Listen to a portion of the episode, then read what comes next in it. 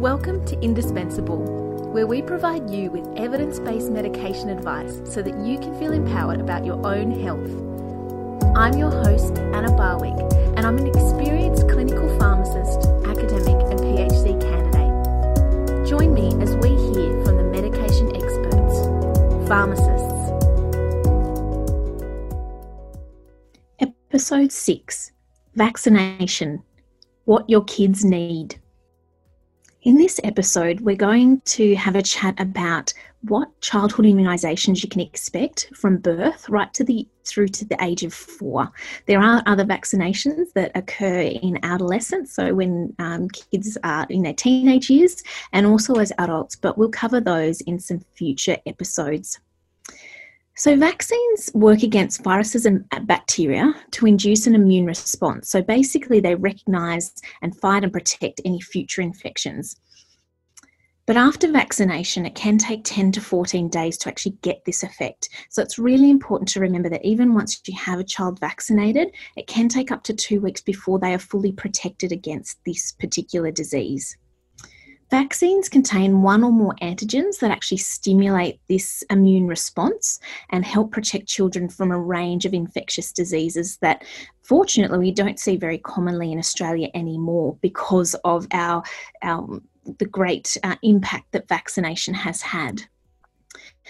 Even after vaccination, some children can still pick up the disease they've been vaccinated against, but it generally is far milder.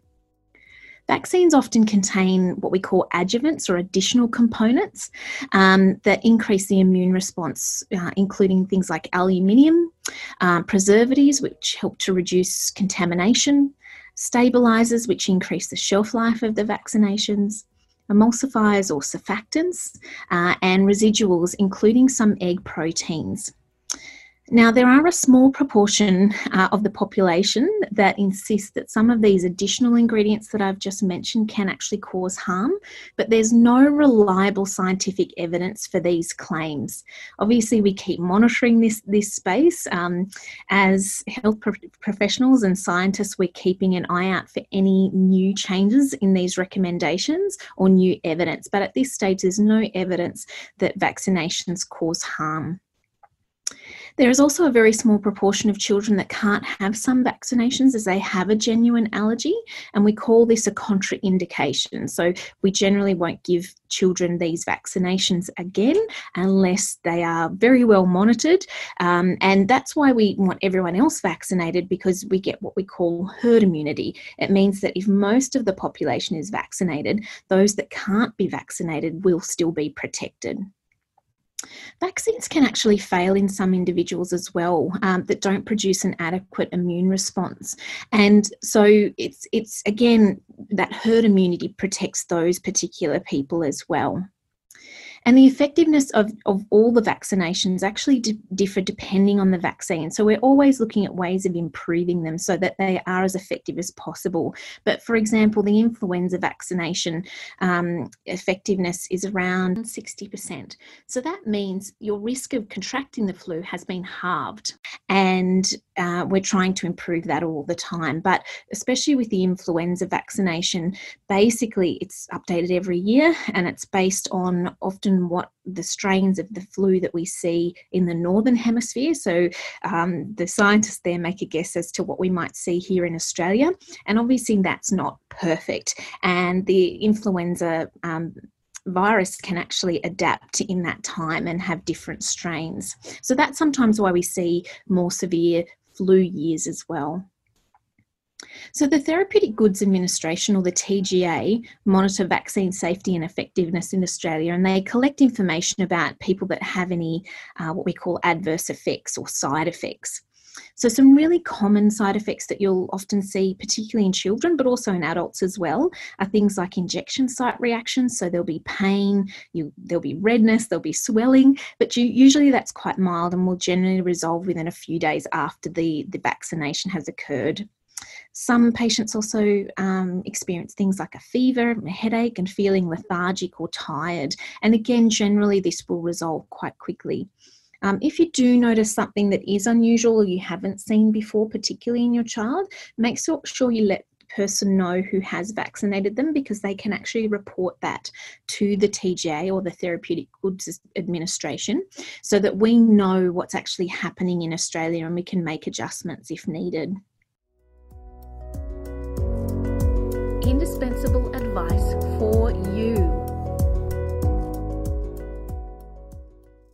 So, children are covered under the what's called the National Immunisation Program or the NIP schedule, and it's basically a series of recommended immunisations that are given at specific, specific times throughout um, each person's life. So, as I said before, these immunisations range from birth right through to adulthood, and they can differ slightly depending on the state and territory in which you live. There's at least 14 vaccin- vaccinations that occur between birth and the age of four. Uh, so that sounds a lot, uh, but that helps to really cover our children and protect them against these um, transmissible diseases. And there are a couple of additional ones for teenagers as well. All vaccines that are listed on the NIP are actually free, which is fantastic. We're very lucky in Australia that we don't have to pay for a lot of these vaccinations. Um, eligibility for the free vaccines is linked directly to having a Medicare card.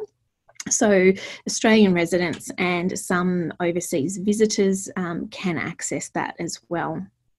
So, all people that are aged under 20 are actually eligible for free catch up vaccines. So, you know, if you're um, a teenager and you maybe you didn't have your vaccines um, as a child, you can actually have those caught up uh, for free as well. These vaccines can be accessed in local community clinics, community centres, or at your GP as well. And we're seeing a lot more adult vaccinations that are being accessed in pharmacies or even elsewhere by pharmacists in some states. So, some pharmacists can actually vaccinate, outside of a pharmacy environment. When you take your children in for vaccination, you'll, you'll often go through a series of questions, which we call pre vaccination screening. And that's just to check what vaccines are actually indicated, if we need to have any precautions. So maybe your child has a high temperature, which may mean we have to readjust when the vaccines are given or if they can be given, or contraindications. So those reasons why we couldn't give a vaccine. Um, we also check that the correct time interval has passed since the last vaccine to make sure that it is the next one um, and the coverage is going to be as effective as possible. You'll also be asked for your consent um, to administer vaccines to your children or those in your care because we obviously want to make sure that you're informed about what the process is and that you're happy um, to, to go through with the, the process of vaccination. The person that's administering the vaccine will be fully trained and will manage any issues if they arise. But again, very, very uncommon to have any issues arise um, during or following vaccination. They'll sterilise and wash their hands before and after administering the vaccines. And you'll actually find that things like gloves, protective eyewear, and applying rubbing alcohol onto your child's skin generally isn't necessary for you and your child, and also the person administering the vaccines as well. So, some tips that I can give you uh, for distracting your child during and after vaccine, and if you've got young children like I have, you'll know that it can be very hard. And it often gets harder as they get older and really start to understand that, you know, they're going to have something that's going to hurt them. Um, so I always think it's really great to explain um, to your child and also for the person who's vaccinating what's going to be involved. That yes, it will hurt, but for a very short time, they need to stay very still because this is all about protecting them um, so that they won't get sick in the future. So for a young child or a child that has a good connection with a toy, using a rattle or a noisy toy to distract them during and after the vaccination can help. Generally, you're, the person who's vaccinating your child will often ask you to hold your child in a way so that they can't flinch away and cause damage to their arm or leg. So, generally, you'll hold a child in a cuddle position or a straddle position where their arms and legs may go around uh, your middle so that their uh, outer arm and leg can be easily accessed and you can secure them so that they feel safe because that's really important as well. We don't want children to feel scared. We want them to know that this is all about making them healthy and keeping them healthy healthy. So, generally, what will happen, um, we'll go through each of the the vaccina- vaccinations that occur at different age stages. But generally, what will happen when vaccination is occurring, they'll, they'll give the most painful immunisation last to reduce the pain response and obviously to make sure we can keep getting the vaccines um, into the child as well. So, generally, two immunisations will be given in each arm or leg at a time. A dry cotton ball and tape will be applied to stem any blood flow, and you'll often be asked just to pop a bit of pressure on that injection site to stem any bleeding. But again, generally, the bleeding is very minimal and won't last for very long. It's really important not to rub that side as it can actually cause more pain and irritation as it can encourage the fluid from the vaccine to come back out. So, really important just to hold some pressure on there, but don't rub. Moving about straight after the injection can actually distract your child as well. So, if you've had them in a cuddle position, putting them over your shoulder or standing up and moving about can be enough to kind of distract them from the pain. Um, perhaps offering them um, breast milk or um, bottle formula or food um, straight after may be helpful as well as a distraction. You'll be asked to stay for observation for around 15 minutes after the vaccinations, and that's just because generally the most severe reactions to immunisations occur in that time frame. So if you're close by medical care, that obviously that's the best outcome. There's also been some controversy about whether to give something like paracetamol before or after vaccines, and generally now we say it's not recommended at all um, because there's no evidence that it really helps much. Um, paracetamol will often be recommended within 30 minutes of the meningococcal B vaccine, and this one can be given from six to eight weeks of age, but you'll often need quite a lot of vaccines to cover, and unfortunately, that isn't covered on the NIP, so it may be a private price. Um, I had this done for my children, and it generally costs about $100 for each vaccine, or around that price. So generally, you'll give um, paracetamol just before or straight after the va- that vaccine, um, particularly for children under the age of two, because it has a high risk of fever. Um, but for the other um, vaccines, it's generally not recommended. Once the vaccines have been completed, they'll be documented by the person who's given them to your child in the Australian Immunisation Register, also known as AIR. You can actually access these um, these results. You'll often be given a printout as well, but you can actually access them um, when your children are on your Medicare card by going through the MyGov website. Um, and this is quite good using it for evidence for things like childcare, schooling, and for family assistance payments. There's always updates to the NIP or the National uh, Immunisation Program. Um, and that's all based on whether what, what what's needed and, and new evidence to see what's going to be the best um, for for us as well. So the most recent changes to the NIP actually occurred last year in April 2019, and this is regularly reviewed and updated based on scientific evidence and cost. It's important to know that there are also some specialist immunisation clinics for children that can't be safely immunised in the community. So they might have really severe anxiety, they might be really fearful of needles, or they might have underlying behavioural disorders, or maybe even have had a, previous severe reaction to vaccines. And so you can actually find these in your state as well. So if you go on to your um, local uh, children's hospital in your state. So that'll be Sydney, Brisbane, you know, in, in the main capital centres. You'll often find these specialist clinics, which can be really, really helpful. Another common thing that I get asked in my practice is about influenza vaccination for children, and this can be given from six months of age, and it is recommended. I'd absolutely recommend it, and I've had my own children done. So, for children under nine years of age, for the first time, they're actually going to need two um, influenza vaccinations, which seems like a lot, but basically, they need to have one and then another about four weeks apart, and it maximizes the immune response so that they are protected against the that seasonal um, influenza or those seasonal influenza strains. So after that, though, after those initial two in the year, um, they only need one each year from then on. Again, I get asked a lot about children with egg allergies, and we know it's a relatively common allergy in the community. But children can actually still be given the influenza vaccine, so it's actually grown in in egg Um, there is precautions there. We want to monitor those children, but there's actually a really, really low risk of anaphylaxis, which is a really severe life-threatening reaction that causes closure um, of the throat and, and makes um, it really difficult to breathe and often results in a, a really severe rash as well.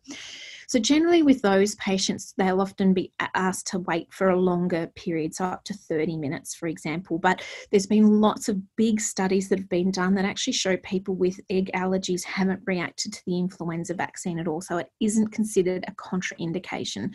So, it isn't considered an absolute no, um, but we will take extra precautions in those, those situations.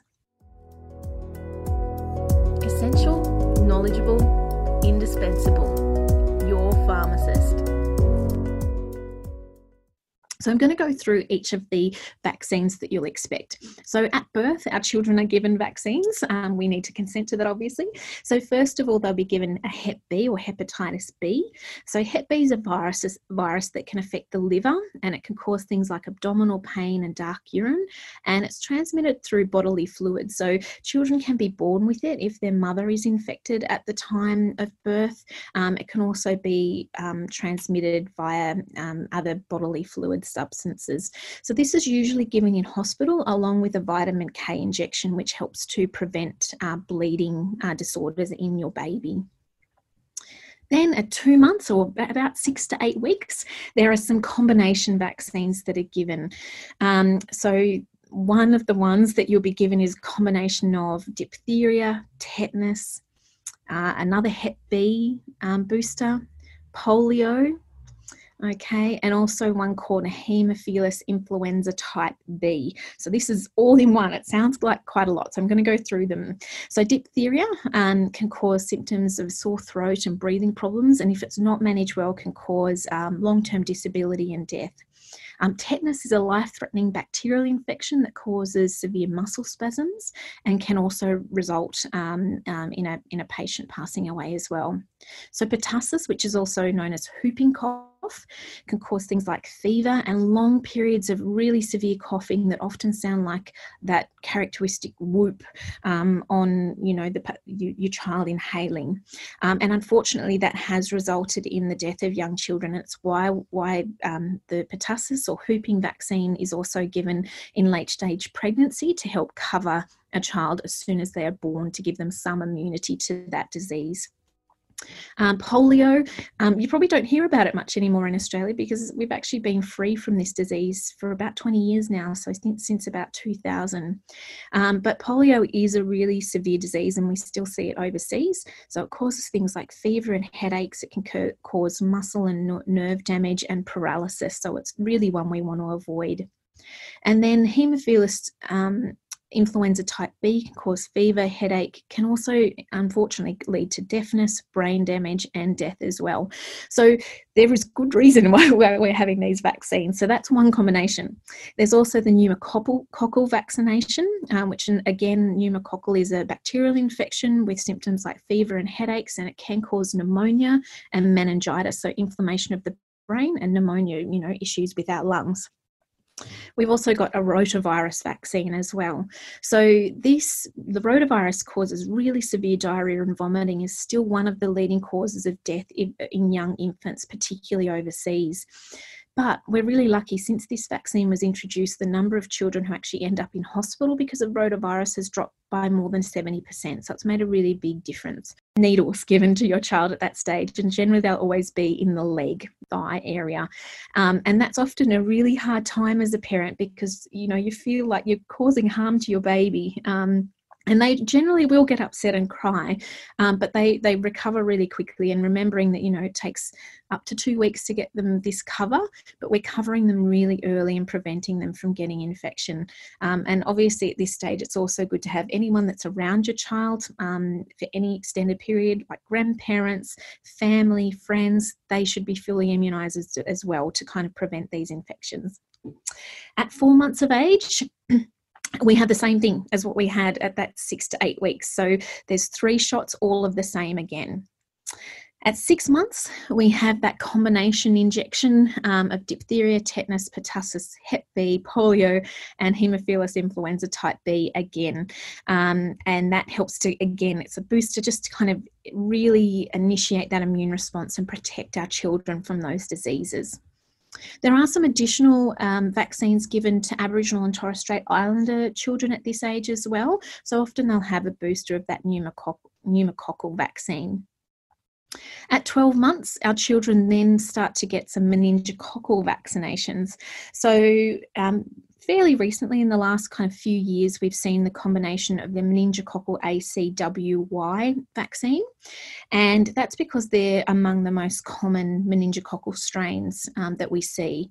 Uh, meningococcal B is also very common, and I mentioned that before. That's the one that you need to use with paracetamol.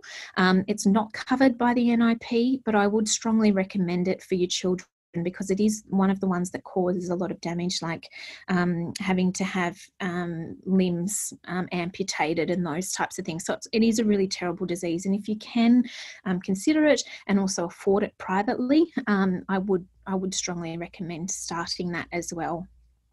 So, with meningococcal, you'll generally get things like a rash and a fever. Um, in young children, you'll find that your child gets quite floppy. They'll go off their food, so they won't be drinking or eating as much. They might twitch. They might have a bit of neck stiffness, and they might be crying if they're trying to move their head. And often, a late stage sign, and what people often know meningococcal for, is a re- like a red and purple rash. It looks like little pinprick spots, um, or even like bruise areas. But again, this is a late stage sign. So look out for those other concerning changes in your child earlier on and take them straight to hospital.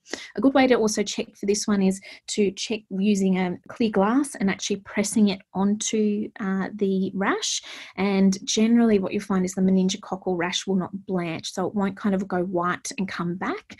It will actually just stay the same color. And actually, looking at it through glass, you can see that it's very hard to do otherwise or under your finger. Um, but as I said, that's late stage, and you want them straight to hospital in that case. But having that meningococcal vaccination at 12 months often gives them the cover that they need to prevent that infection. And again, we're seeing very low rates in Australia.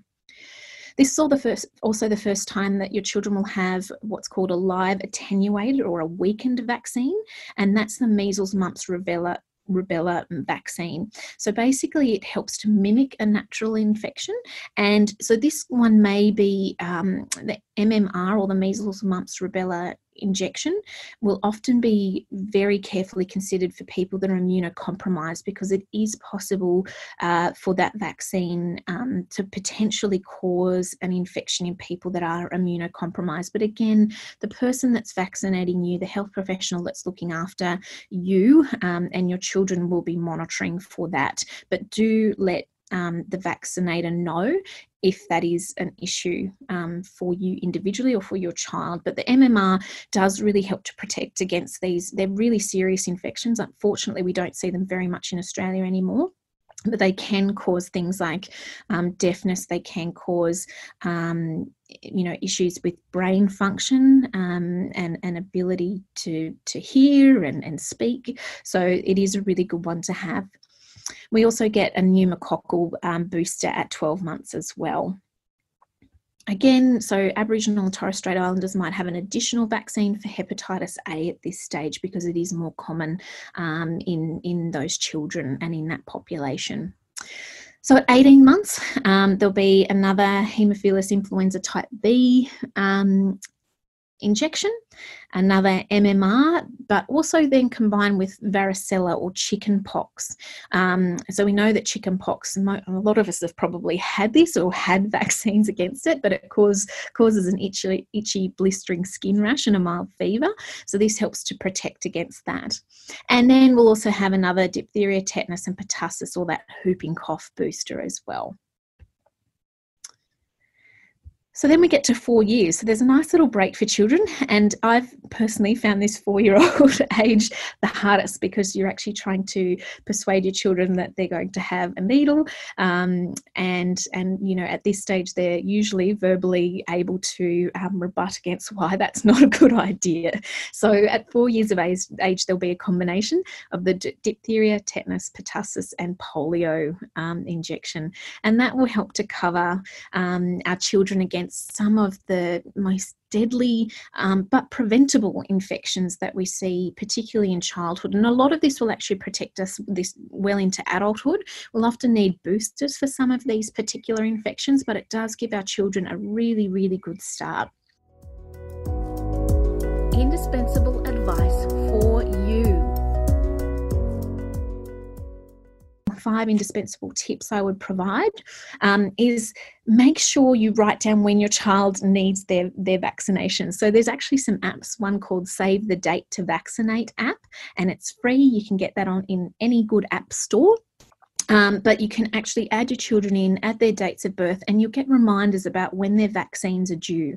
Um, if you have the vaccines done in a community centre or your GP, they'll generally also follow up with you and call you and, and remind you about when your children need to be vaccinated. But knowing when that needs to happen is really important so that you don't miss anything. Um, if you want to know more, so number two, if you want to know more about vaccinations and what's involved, there's a, a few places to go. But initially, I'd also say that you can go to something called the Australian Immunisation Handbook, which is also now available as a free app. So jump on there, you can look them up, you can actually look at each of the different diseases and also the vaccinations and what's included in including additional um, components in the vaccine that you may be concerned about, and hopefully it will help to reassure you. Number three is have something to distract your child wherever you can. Um, so, having a toy, having some food ready, being able to get up and move straight after the vaccination is all important and helps to reassure children that they are safe um, and that that you know you're you're doing the best for them that you can. Uh, number four, another a few good places to go just for um, other information, some little short videos. There's a website called Sharing Knowledge About Immunisation or SKAI. Um, so the website is www.talkingaboutimmunisation.org.au great place to go and find some information. And also the National Centre for Immunisation Research and Surveillance, so www.ncirs.org.au. Um, these uh, have little videos, have a bit more information so that you can reassure yourself about immunisation. And then finally, um, reassuring your child, holding them in a really secure position when they're having the immunisation will help to prevent them getting stressed out and you getting stressed out because you get to cuddle them, you get to comfort them, and that's really important, particularly as we're trying to teach our children about health professionals and how how we help them. We're there to help. We're not there to hurt. And unfortunately, I even found that with my children is, you know, they started to say, "I don't want to go to the doctor because they hurt me," and so we kind of had a conversation about, you know, what why why that was happening, and it wasn't intended to hurt, but they obviously they have the autonomy, the ability to say no to things, and I think that's really important to tell children but we want them to be educated and, and make an educated decision. And I think really all the evidence at this stage is saying that vaccination is important. There's no reason in most cases not to have them. Um, and it's really important to educate yourself um, in a way that um, is evidence based and is not based on a blog from a celebrity or a tweet. okay, really, really important. Indispensable contains general medicine and health advice and is not intended to be a substitute for professional individual medical advice. We endeavour to ensure it is accurate and up to date, however, we can't guarantee that it will always apply to you. Always seek the guidance of your pharmacist or other qualified health professional with any questions you may have regarding your health or a medical condition. This episode is brought to you by me, the indispensable pharmacist.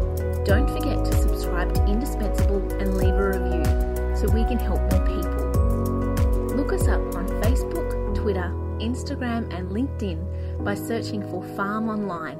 That's P H A R M Online. I'd love to hear your suggestions for the next topic to be covered on Indispensable.